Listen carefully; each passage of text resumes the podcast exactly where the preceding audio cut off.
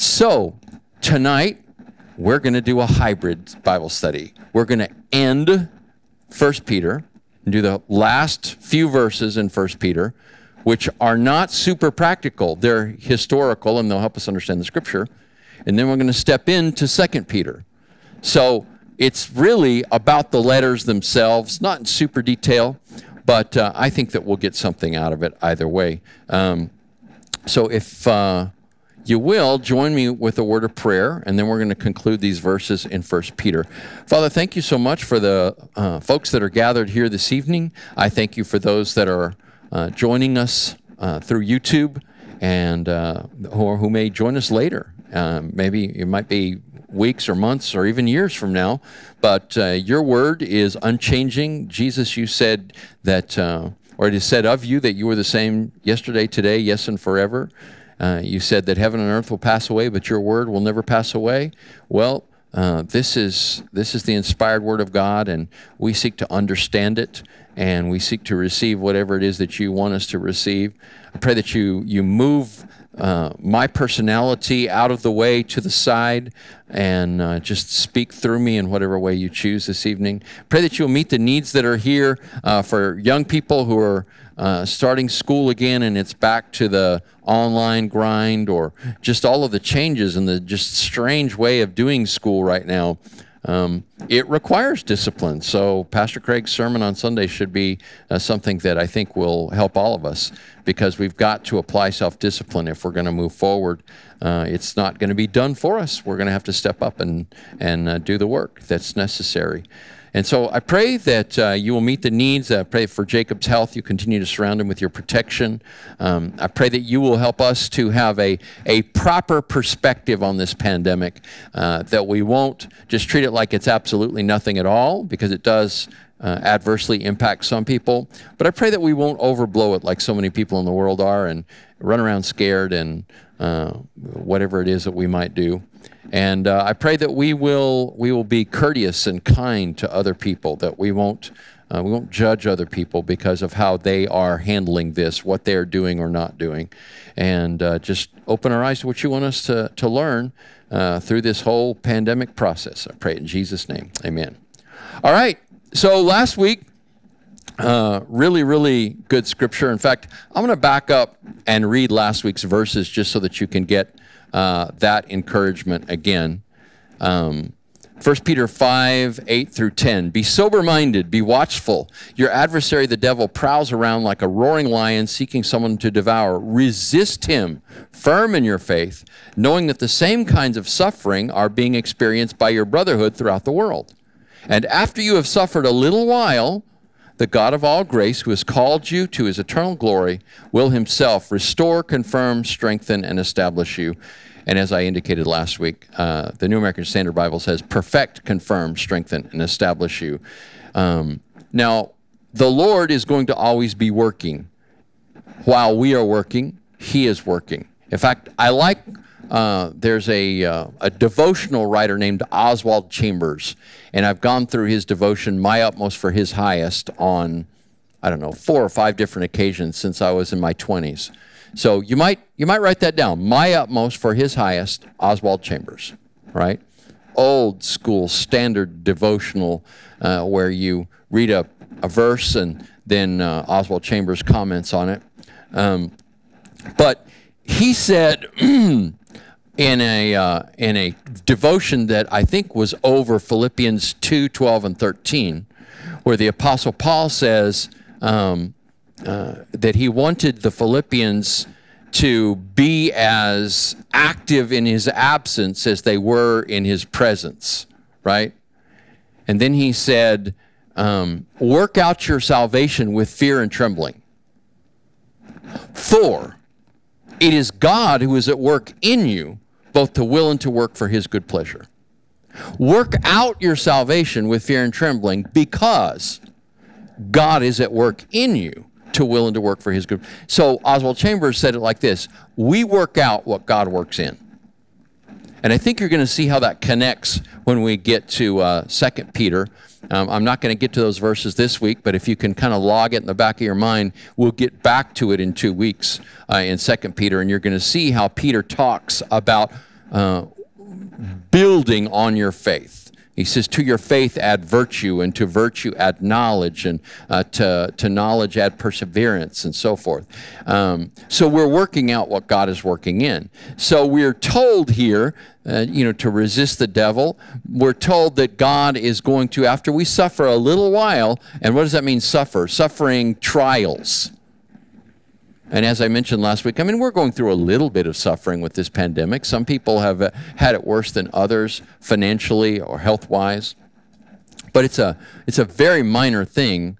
If you haven't yet, I want you to read about the often mentioned uh, 1918 flu pandemic because it was really bad.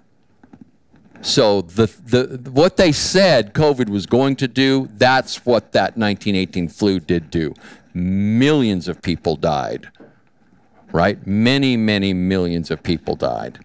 Um, and uh, even that is not as bad as the bubonic plague or the so called uh, black plague that happened in the Middle Ages.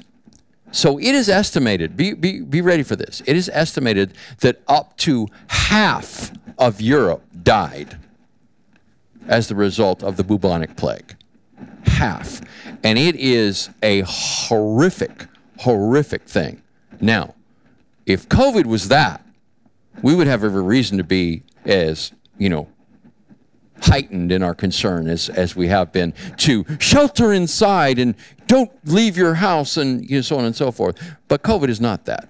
So we have gone through some minor trials, comparatively speaking.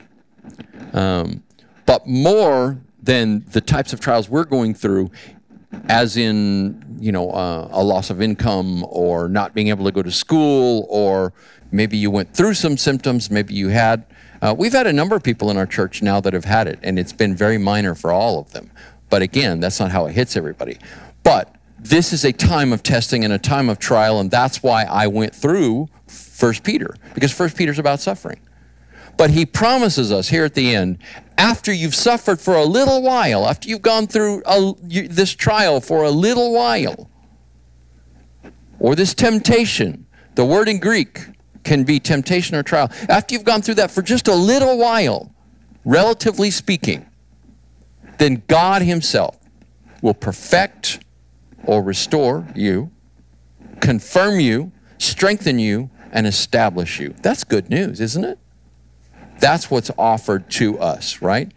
So then the letter ends. This is verses 12 through 14. By Silvanus, a faithful brother as I regard him, I have written briefly to you, exhorting and declaring that this is the true grace of God. Stand firm in it. She who is in Babylon, who is likewise chosen, sends you greetings, and so does Mark, my son. Greet one another with the kiss of love. Peace to all of you who are in Christ. You're like, oh, well, what are we going to get out of that tonight? Well, let's find out. Because I believe that whenever you read the Word of God and you pay attention, the Lord will speak. So let's look at these people. Who is Silvanus? Any, any, any ideas who Silvanus is? Say it again. It's not Timothy, but he was a companion with Paul and Timothy. This is Silas of Paul and Silas fame. So Paul went on the first missionary journey they left Antioch, which was the first um, Greek city, the, the first non Jewish city to receive the gospel, became the epicenter of um, the, uh, the gospel to the Gentiles, right? The first Gentile church in Antioch. And um, the Apostle Paul was brought to Antioch by Barnabas. That was Barnabas's nickname, essentially. His name was Joseph, and he was from the island of Cyprus, so Joseph of Cyprus. But everybody called him Barnabas because Barnabas means son of encouragement, which is, by the way, what I used to call Vernon all the time.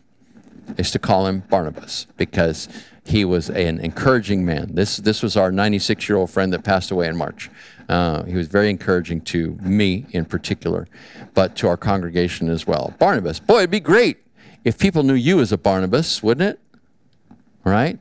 Or lots of ladies here, a Batnibus, right? Bar in Hebrew means son, okay, Barnabas. Bat in Hebrew means daughter, right?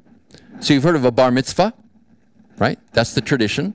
But uh, many Jewish people have bat mitzvahs for their daughters as well, right? So it is the daughter of the covenant, the son of the covenant. That's what it means. Barnabas. Well, um, after that first missionary journey, they, they went on a little tour. They went to Cyprus first, and then they came back and they did a little tour around what is known as Galatia, the Galatian region, and went through a lot of persecution, a lot of difficulty. Well, when they left Cyprus, and Cyprus is an island, right? Just out in the Mediterranean. And they left Cyprus and they went back to, uh, to the mainland uh, toward where Syria, Lebanon, that region, and then moved further inland. And they started churches all up in that area. When they landed, Mark, who had been their companion, uh, we find out in Colossians that Mark was also Barnabas's cousin. He left him. He just went back to Jerusalem. So he didn't hang with them. So they continued to work their way and minister and to preach. And again, they, you know, they went through a lot of persecution from both the, under underwent a lot of persecution from both Gentiles and Jews.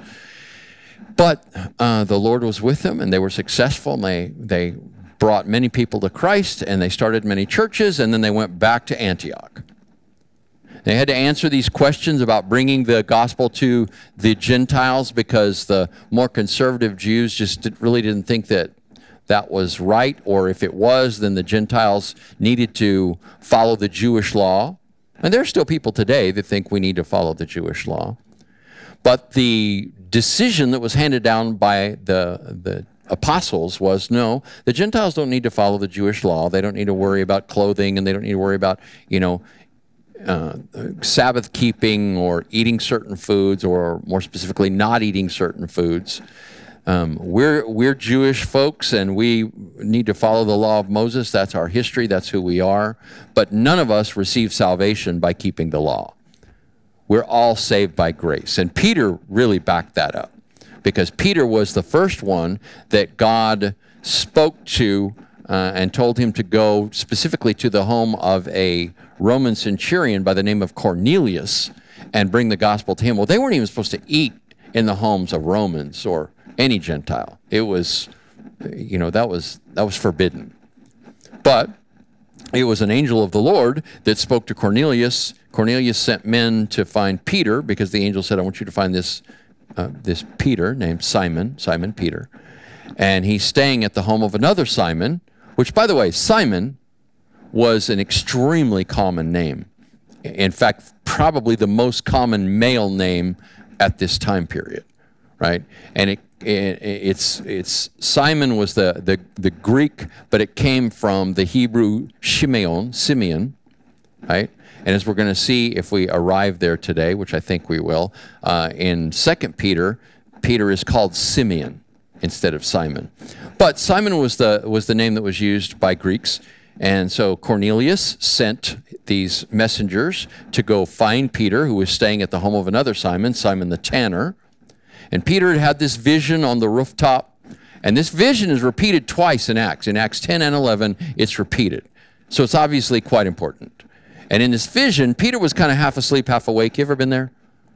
We're just kind of in that, that I think they call it lucid dreaming. Do you know what that is? So it's kind of like you're half asleep, half awake, and things that are going on around you play into the dream. Have you ever had the radio playing and the lyrics to some song are in your dream? Right? Or have you ever had, you, you left the TV on and you kind of fell asleep and whatever they're doing, you, are making up your own story to what they're doing, right? There's, you know, whatever's going on here, you know, this dialogue, these explosions, whatever, you got your own story going on. It's called lucid dreaming. Um, so Interestingly, Peter was was in that sort of state when he received a vision from the Lord. There was a, a large white sheet that descended from heaven, and all of these animals were going all around the, the on this sheet. Well, for the purpose of dietary laws, for the purpose of eating, not all of the animals that were running around this sheet were considered clean according to Jewish law. And there were a lot of rules and regulations uh, that have actually been augmented uh, in today's Jewish dietary code, the, the so called kosher code.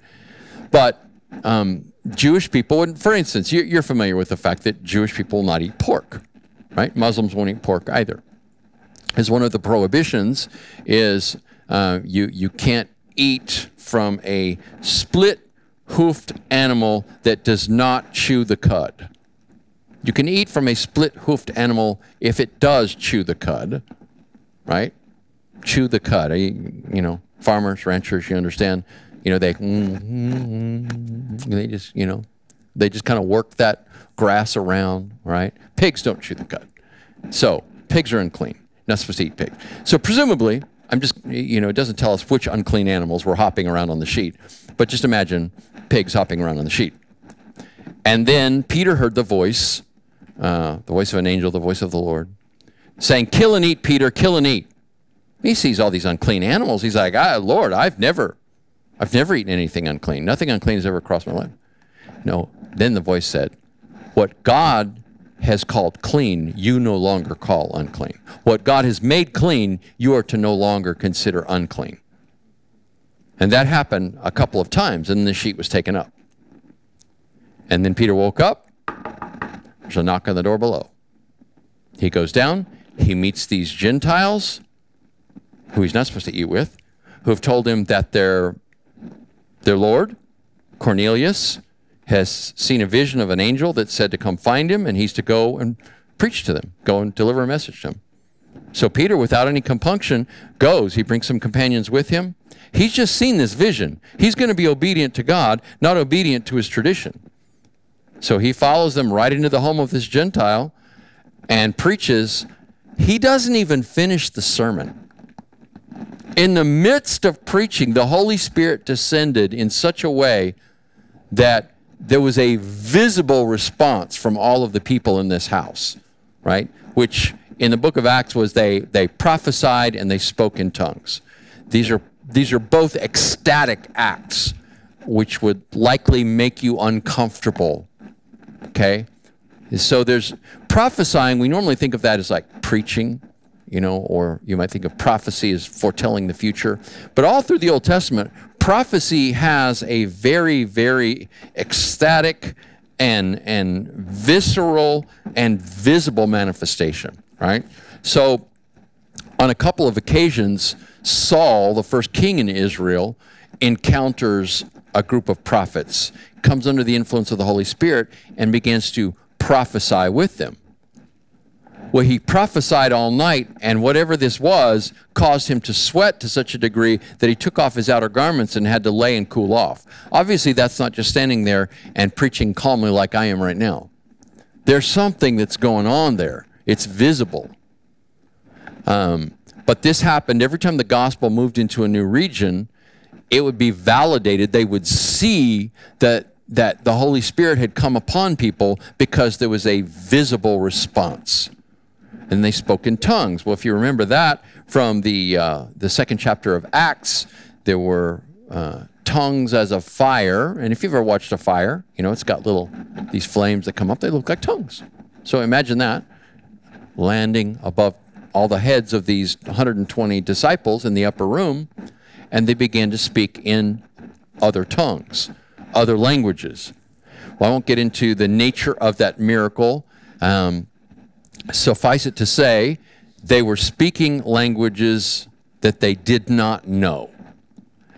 And the purpose there was obviously to demonstrate that the Holy Spirit had come upon them, but it was so the gospel could be preached to everyone in their own native language. So it has been said uh, for folks that are bilingual or trilingual, um, the, the language you dream in is your native language whatever you were raised speaking, the language you dream in is what has become your native language, right? So here these people in Jerusalem for the Feast of Pentecost from all over the world, and they hear the gospel being preached in their native language, what's most comfortable for them. So those of us that have learned other languages, you have to sit there and listen very carefully, and you're, you're always translating in your head. So you, you, you know, uh, you you become prolific, proficient at a language when you no longer have to translate the word.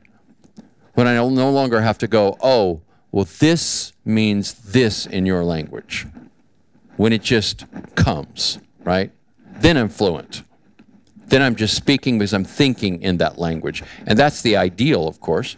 Um, but these disciples were not fluent in these languages and they were speaking them and people were hearing them.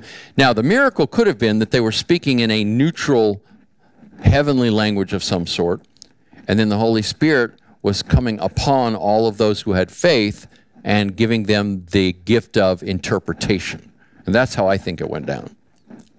So if you were to hear them speaking and you did not have that Holy Spirit, that gift of interpretation from the Holy Spirit, it would sound like a bunch of nonsense to you. In fact, in Acts chapter 2, the disciples were accused of being drunk. In fact, the first thing that Peter said when he preached his sermon was, These men are not drunk as you suppose. It's only nine in the morning. You got to be a pretty serious alcoholic to get lit at 9 a.m., right?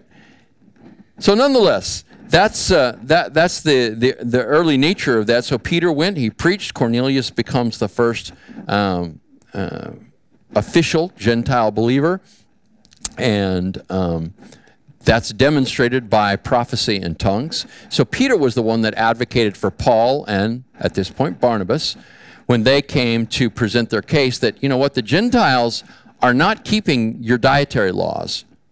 They're not focused on keeping a Saturday Sabbath and, and watching all these rules and washing cups and, and cooking in certain things. No, they're just being Gentiles and they've chosen to give their lives to Jesus, and God's validated that by all these miracles that He's worked among them. So, James, who was the first pastor in the Jerusalem church and the half brother of Jesus, uh, confers with these other apostles and they come up with this decision that the Gentiles do not have to keep the Jewish law. They just have to keep from offending the Jews by not eating meat uh, that has been uh, that has blood in it, okay, that has uh, that has not been properly slaughtered, right? Don't eat meat that has blood in it that is strangled. Now, that doesn't seem to make a lot of sense to us, but there was this serious prohibition among the Jews of eating blood. And that goes all the way back to the Noahic covenant, right? So, Genesis chapter 9, um, Noah is told, If a man sheds blood, then by man shall his blood be shed.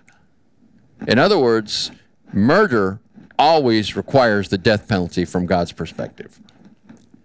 And the reason is because the life is in the blood. You take a life, you owe your life. Now, of course, this didn't apply to accidental situations.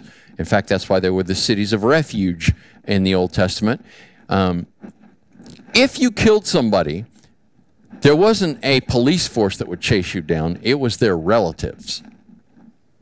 So every person would have um, a kinsman redeemer. And there were many purposes for the kinsman redeemer, but one of them was to uh, to get revenge if anything bad happened. So whoever your kinsman redeemer is, right? This would be the word. So the kind of the, I guess the our our way of understanding that would be uh, godparents, right? So you've got your parents, and heaven forbid if anything were to happen to your parents, then the godparents have agreed to step in and raise you, right? So um, but as a child, your kinsman redeemer would be the closest person to you, which would be your father. So what happens is you got somebody that, you know, rapes a young lady, you got somebody that, you know, kills someone, then that father is responsible to go and get revenge. And he would go and kill him. Well, what happens if it's an accident? And the example that's given in the Old Testament is someone's using an axe and the axe head flies off and hits the other person. Well, they may still come after you anyway. So they could run to these cities of refuge where they would be safe. There was no And now the city of refuge wouldn't just make any murderer safe. If they they would hold a, essentially a trial, and if it was demonstrated that this person had run to the city of refuge, but that they had committed an act of premeditated murder, they would simply turn them over to the kinsman redeemer. That didn't save you. It saved you if you were in a situation that we would call the equivalent of manslaughter today. Right? So let's say you're, you're driving your car down the road, and heaven forbid somebody comes riding out in front of you on their bike and you hit them and they go flying off, they back, bang their head, and they die. Well, their family's probably not going to be terribly happy with you. Back then, they could chase you down and kill you. Well, if you went to the city of refuge, then you were safe. Very, very much a symbol of, I think, salvation there um, in, the, in the scripture.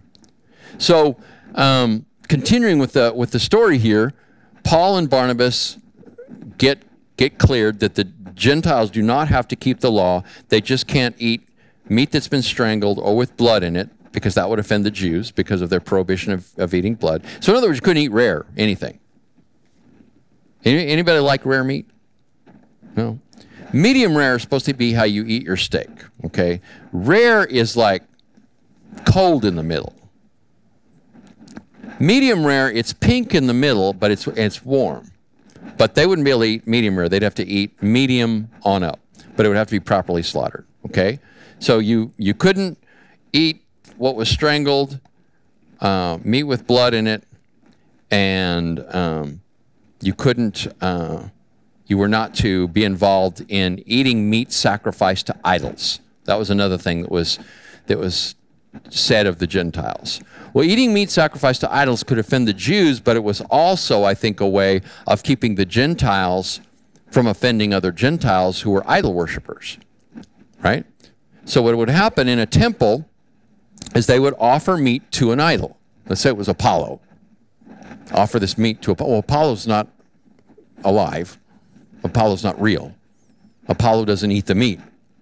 So, they'd offer it to him and then they would sell it in the meat market. And then people would buy it and they would eat it. Well, some people who bought it felt like they were participating in Apollo worship, the worship of Apollo and Apollo's altar as the result of that, right? This was offered to him, now I'm eating it, so it's kind of like, commu- like, like a communion thing, right? Like we did Sunday. Um, but Christians realized Apollo's not real, and I don't believe in him, and I have the freedom to eat this meat. And Paul said, Yes, you do. But if it causes offense, then you don't do it. Well, James and the apostles said, We don't want you to eat meat sacrificed to idols because we don't want it to be offensive to either Jew or Gentile. And then the final thing was this would be offensive to everyone and it demonstrates that God's morality did not change or that he didn't lighten the rules for the Gentiles, and that was that they were not to be involved in any kind of sexual immorality, which means any sort or any form of sexual activity outside of the marriage of one man and one woman for life. Okay? So they went back to Antioch and they stayed in Antioch for another year or so. And then they said, you know what, we need to go back and we need to encourage all of these churches in primarily the Galatian region, but at Cyprus as well, that we started. We need to see how they're doing. So they got ready to go, and Barnabas wants to bring along John Mark again. And Paul said, No. No, no, no, no. He left us the first time. He's not going. Now, Barnabas was this guy that was obviously son of encouragement, very forgiving, very encouraging, Everybody was scared of the Apostle Paul before he was called the Apostle Paul. He was called Saul. And Barnabas was the one that went and tracked him down and brought him back to Antioch. Barnabas was the one that was always on the side of the underdog. And that's what he was trying to do. Now, it didn't hurt that Mark was his cousin, right? But um, Paul, wouldn't ha- Paul wasn't having it. So it says, and this is in Acts, it says the disagreement between Paul and Barnabas, these two towers of faith who launched the church in the Gentile world, it was so sharp that they parted ways. Barnabas went to Cyprus. Well, that makes sense. That's where he's from. Those were the first churches that they started. And he brought John Mark with him.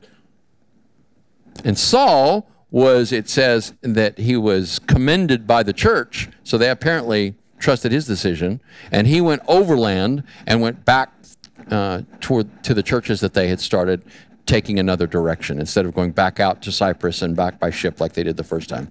Well, he didn't go alone. I want you to notice when the Lord sends people out, he sends them two by two. When he sent the disciples out, when Jesus himself sent the disciples out, there were 12. He sent the 12 out, but he also sent 70 out, if we see in, in Luke. He didn't send them out alone, he sent them out two by two. He always sent them out with a partner. So, because Paul didn't have Barnabas, they sent him out with another partner Silas or Silvanus, right? See, I can preach a long time just on two words, right? By Silvanus, a faithful brother as I regard him. Um, so at this point in time, uh, interpreters believe that First Peter was written sometime in the in the 60s AD. The Apostle Paul likely met his death in about 64 AD. This could have been written close to that time. Um, interpreters believe, and I believe, that this Silvanus is the same Silas that was the missionary journey partner of the Apostle Paul in that second missionary journey. Um, he is, that is, Silas is, or Silvanus is, the amanuensis for this letter. Peter didn't write anything, as in write it down. He spoke it, and it was written down for him. Most of Paul's letters are the same way. He didn't write them himself. In fact, probably all of Paul's letters are that way, with the possible exception of Philemon, which is really short. But he speaks all of them. And in fact, if you're following them, if you're paying attention to them, like for instance, 1 Corinthians, when Paul said, Hey, I didn't baptize anybody eh, over there. Oh, wait a minute. I, I might have baptized this person and this person and this person, but if there were any others I didn't know. It's written exactly like that's somebody talking, right? If you were writing, you would stop and go, Oh, wait a minute. Well, that's right. And you would just leave all that out. But they didn't leave that out because he was speaking and there was an amanuensis, there was a secretary that was writing it down. Which, by the way, in my opinion, this is what leads to differences in the letters that are coming from the same person. Sometimes, for instance, I said this when we went over 1st and 2nd Thessalonians, there are those that say, well, there are these differences between 1st and 2nd Thessalonians. There are differences between uh, 1st and 2nd Timothy and the other of Paul's letters. But the change in audience from a church, say 1 Corinthians is to a church, and 1 Timothy is to a person, but it's to a person, Timothy, and it is intended to be read by him and for himself and also by him to the church in Ephesus. So who you're writing to is going to make a difference in how you write, but also who's writing it down and how much uh, you know of their grammar and understanding gets put into the letter if you if you uh, are seeing what I'm saying. So I have written a, uh, a number of things, and um, I've never had an editor, which is very helpful, by the way, if you're a writer. And I have a friend who is a professional writer, um, and he's good. Uh, what I am to preaching, he is to writing, and I yeah, I really enjoy his writing. He majored in journalism. I think he has a master's degree in journalism. He's working for uh, a Christian uh, organization in Phoenix, Arizona. It's a it's a uh, they they defend uh, churches and Christian organizations and so forth. But in any event, uh, I sent him a couple of chapters from a book that I've been working on forever. And when I got them back, they were different, but not radically different but better. He just cleaned up some of the language and showed me what he did. I was like, oh, well, that's, yeah, that's good. I like that. Because the written word is just not the same as the spoken word, they're not identical. So I'm thinking that, especially with folks like Peter, there's the possibility. And Peter, do you remember what Peter did for a living? What did he do for a living before Jesus called him? Two weeks ago, you heard it was a fisherman. Remember? Jesus got in his boat, pushed off from the shore, and preached. And then it was like Jesus, the preacher, telling the fisherman what to do. Hey, let's let's go out there and, and do some fishing. Lord, we we worked all night and we caught nothing. But at your word, we're going to go out and we're going to let the nets down. I know that Peter didn't believe he was going to catch anything by his response. They caught so much that their boat started to sink. Peter immediately throws himself down in front of the Lord once they pulled it to the shore, presumably, and says, Lord, go away from me, I'm a sinful man. Because he knew he was a doubter. And probably, if he's anything like me, or if I'm anything like him, I'd have been grumpy. There's plenty of times when I do what I think the Lord's led me to do, and I don't like it. And I really didn't want to do it. But I did it because I was supposed to do it. And I thought that's what the Lord wanted. Regardless of whether I thought I was going to get any reward for it or not. In fact, sometimes I'm like, you know what? The reward's not worth this. I'm sorry, Lord. This is this is annoying and I don't like it and I'm tired and I don't want to do this. I've had folks that I've taken on mission trips in the past, and there's this romantic idea about the mission trip. Oh, we're going to go and we're going to help these poor people that are in need, and they're just going to be so grateful. You know, mission trips are work, they're just hard work. Even if you don't go on the style of mission trip where you're doing like labor, every mission trip is work. It's just, it's hard and it's tiring, and people are not always appreciative. They're not always, oh, thank you so much for coming and bringing the gospel to us. Sometimes they're just annoying, you know, because they're just people. People are sheeple, and sheep are dirty, right? Sheep stink, but they're not the enemy. That's what a friend of mine used to say. So that's by Silvanus, a faithful brother. Silas is likely in Rome because, as Acts concludes, that's where Paul is. Paul has been brought, and I won't go into that lengthy story, but Paul was arrested in Jerusalem for something he didn't do. He appealed to Caesar after two years sitting in uh, jail in Caesarea Philippi, and they shipped him off to give his appeal to Caesar in Rome. When he got to Rome, he told the Jewish people there, Hey, I haven't done anything against our people. I don't know what you've heard. Um, and he was put in a rented house. So you pretty much had to pay your, your own way back then if you went to jail. If you didn't have friends that would come and bring you food, it wasn't just, hey, I'm going to put some money in your, you know, your account or whatever so you can get some snacks or whatever. No, you didn't get fed. Your friends had to bring you food, period. So um, he was Paul was a man of means, and it wasn't just because he was he was banking as the result of um, preaching the gospel. He was a tent maker, and he, so he was what we call bivocational. And he had means, but he also had friends, and he had these churches that were supporting him. So at the end of Acts, he's in a rented house under house arrest. He couldn't just move around. Didn't have an ankle monitor on because they didn't have those back then, but it'd be about like that, right? Ah, that's right. Your ankle monitor was you probably had a shackle on your wrist or on your ankle, and you were shackled to a Roman soldier. In fact, that's probably what was going on in Ephesians. In Ephesians chapter 6, if you remember that sermon that I preached a couple of months ago, when we had little Asher Wilson up here and we put the armor on him, that was likely the Apostle Paul under arrest at that point, and he's just looking at a Roman soldier that's right next to him, going, "Yeah, you need to have, uh, yeah, the breastplate of righteousness. So you got to have the helmet of salvation. Oh yeah, the the greaves, the shoes of the gospel of peace. He's probably just looking at the soldier that he's chained to, right?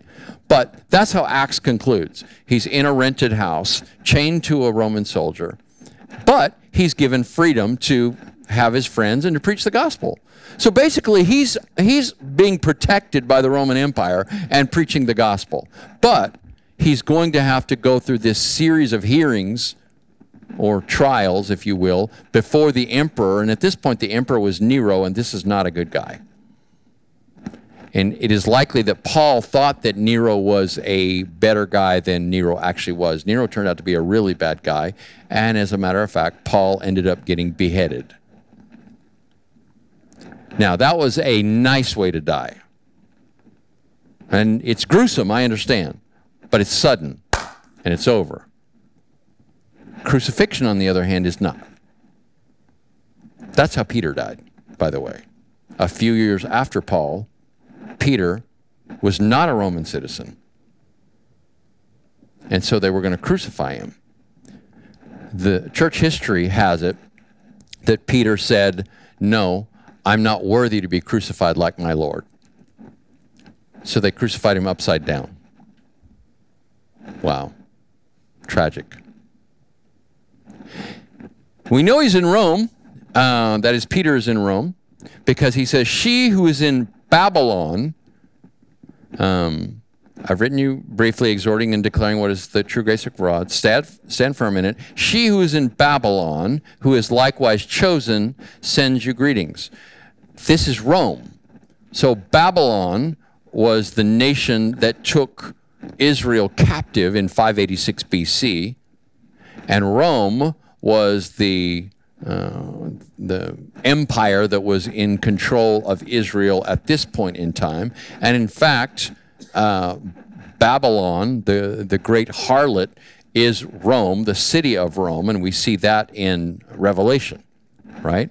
So she who is in Babylon, so that's the church in Rome, and this is where Peter has written this letter, from where he has written this letter.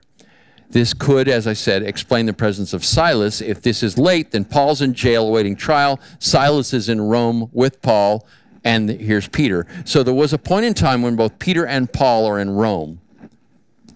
And uh, this factors, uh, this is really big as far as uh, church history is concerned, right? And we know it's the church, she who is in Babylon, who was likewise chosen.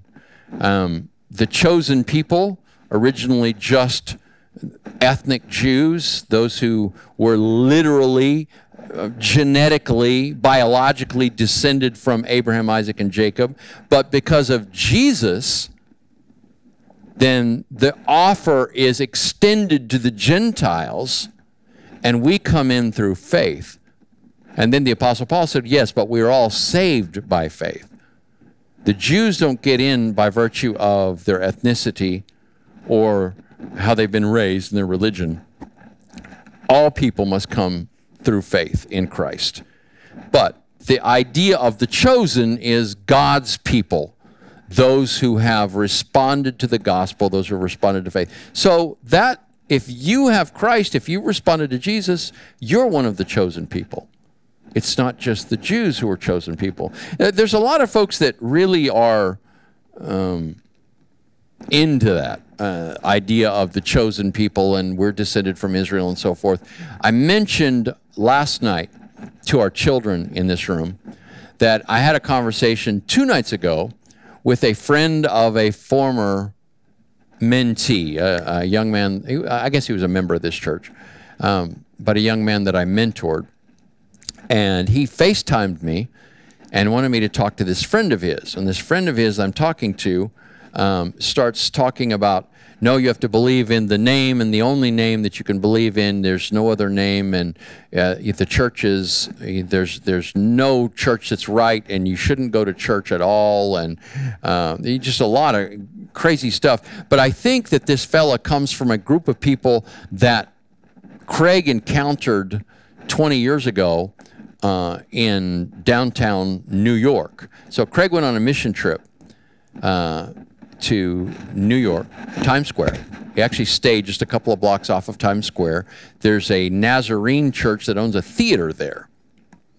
And they had like these rooms up above there, and Craig stayed there. And he went to Harlem every day, rode the subway to Harlem, and played soccer and baseball and all kinds of stuff. But he encountered these, uh, they're called black Israelites. And their idea is that they are the true Israel.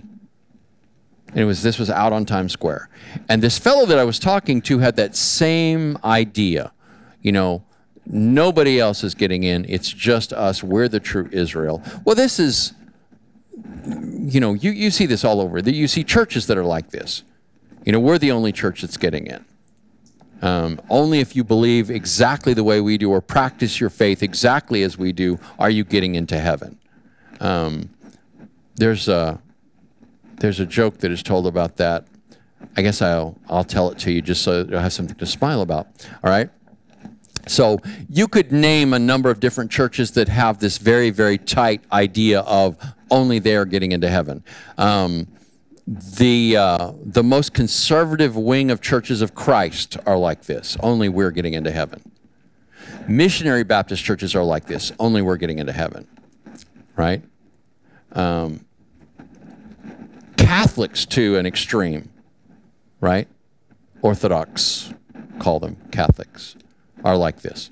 So pick whichever one you want. Uh, since I come out of a a Baptist background, not missionary Baptist, but a Baptist background, I'll use, I'll use that for my joke. So, this is one of those St. Peter jokes. So, there's a new person being shown around heaven. St. Peter showing them around heaven, right? They're walking by these different groups of people. And they walk by this group of people and they're all they're they're kneeling and then they're standing and then they're kneeling. He said, Yeah, those are the Catholics. keep going gets to this another group of people and they're jumping around and they've got tambourines and they're, you know, getting, a, oh, those are the Pentecostals, right? They keep walking and then there's this very, very high wall. And the person asks St. Peter, he says, well, well, well who, who, who is that? Who's in there? And, and St. Peter said, shh, those are the missionary Baptists. They think they're the only ones that are here. So this is kind of like that, right? There can be some well meaning people that have these sorts of ideas as well.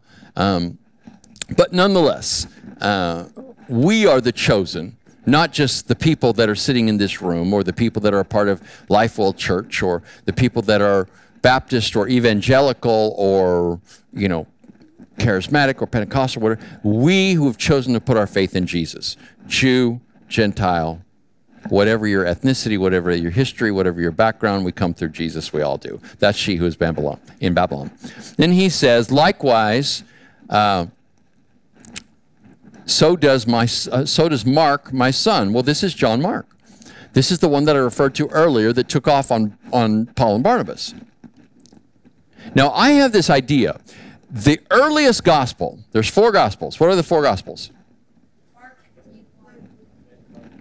Matthew, Mark, Luke, and John.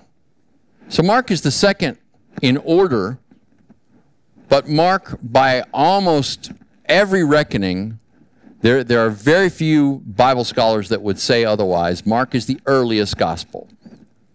And it may have been written down as early as the mid 40s AD. That's very early. The latest gospel is John, and it was likely written down sometime before uh, the the fall of the uh, of uh, the the temple and the wall in Jerusalem and so forth, but um, certainly late 60s. There are other interpreters that would put it even later than that, after that. But the earliest gospel is Mark. Well, it's called Mark because we believe that John Mark, this very person right here, wrote it down. The early church, in fact, it is uh, a historian by the name of Papias. And we don't have his original writings anymore. We just have fragments of his writings in uh, the, the works of another historian named Eusebius. So Papias is an early second century, as in the 100s AD, historian. And Eusebius is a, I believe, fourth century historian. Eusebius preserved some of Papias's writings. And among those, he indicates, Eusebius says that Papias said that Mark wrote down the recollections of Peter, the preaching of Peter. Well, um, I can read Greek, but I can't read it well enough to tell you what good Greek looks like in what literary bad Greek. Not it's not bad, but in you know how some people write really well, okay, from uh, a literary perspective, and other people just write. Well, Mark is kind of like somebody that just writes. This is not a literary genius, but also Mark shows signs that it is it is preaching or speaking that is just being written down word, word for word.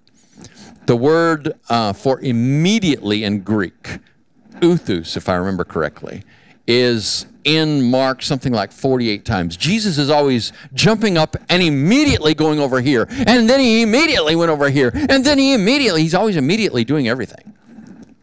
You know, so if you were sitting down and thinking, hmm, I, I might be using that word too much. Have you ever written something and then you went back and edited it yourself and you're like, ah, I used that word like three times. So I need to use a synonym, or maybe I need to take that out, you know, that sort of thing. But that didn't happen. It was, it's just there. It's just, there it is, right? And it's the Word of God. So the Lord uses all of us. Well, John Mark, it's very likely that John Mark uh, was listening to the preaching and, uh, of Peter very shortly after he left Paul and Silas behind. So you see, God has a purpose. He was spending time with Peter. Well, Peter and Mark had a long and profitable partnership because here's Mark again with Peter at the end of uh, Peter's letter, First Peter. And then he says, Greet one another with a kiss of love. Oh my. See, today, kissing is often associated with something that is sexual or sensual, though certainly parents kiss their children. But it's just all been messed up, right? But it was common in the early church to give someone a kiss, and on the lips, by the way, just a, a peck. Paul calls it the holy kiss, and uh, the Apostle Paul, that is, encourages it at the conclusion of Romans, 1 Corinthians, 2 Corinthians, and 1 Thessalonians. Greet one another with a holy kiss. So here, Peter calls it the kiss of love. What would we do today? We don't need to do that. All right? Especially in the COVID era. But hugs, I think, is what we would do. It's the holy hug, right? So if you're a lady, you get a side hug from me. That's what you get, okay? But it's a holy hug. It's a meaningful hug, all right? Um, all right. And then he says, Peace to all of you who are in Christ. Um, that in fact, is what we always need, right? And this is this is a central idea in Hebrew thinking. Peace is shalom. Can you say shalom? It's not just the absence of conflict. It's just it's not just hey, relax, relax. It's wellness. It's wholeness. That's what we need. Right? And Jesus said, my peace I give to you, not as the world gives. So let your heart not be worried and let it not be fearful. That's the peace that is offered to you and I in Christ. Notice, peace to all of you who are in Christ. That's what gives you peace. So this is you. Hold up your thumb. And this is Christ. Who can get to you now? Nobody. That's peace. Amen? All right. I didn't even get to Second Peter, but I will next week. But I did get to get to the end of First Peter. Amen?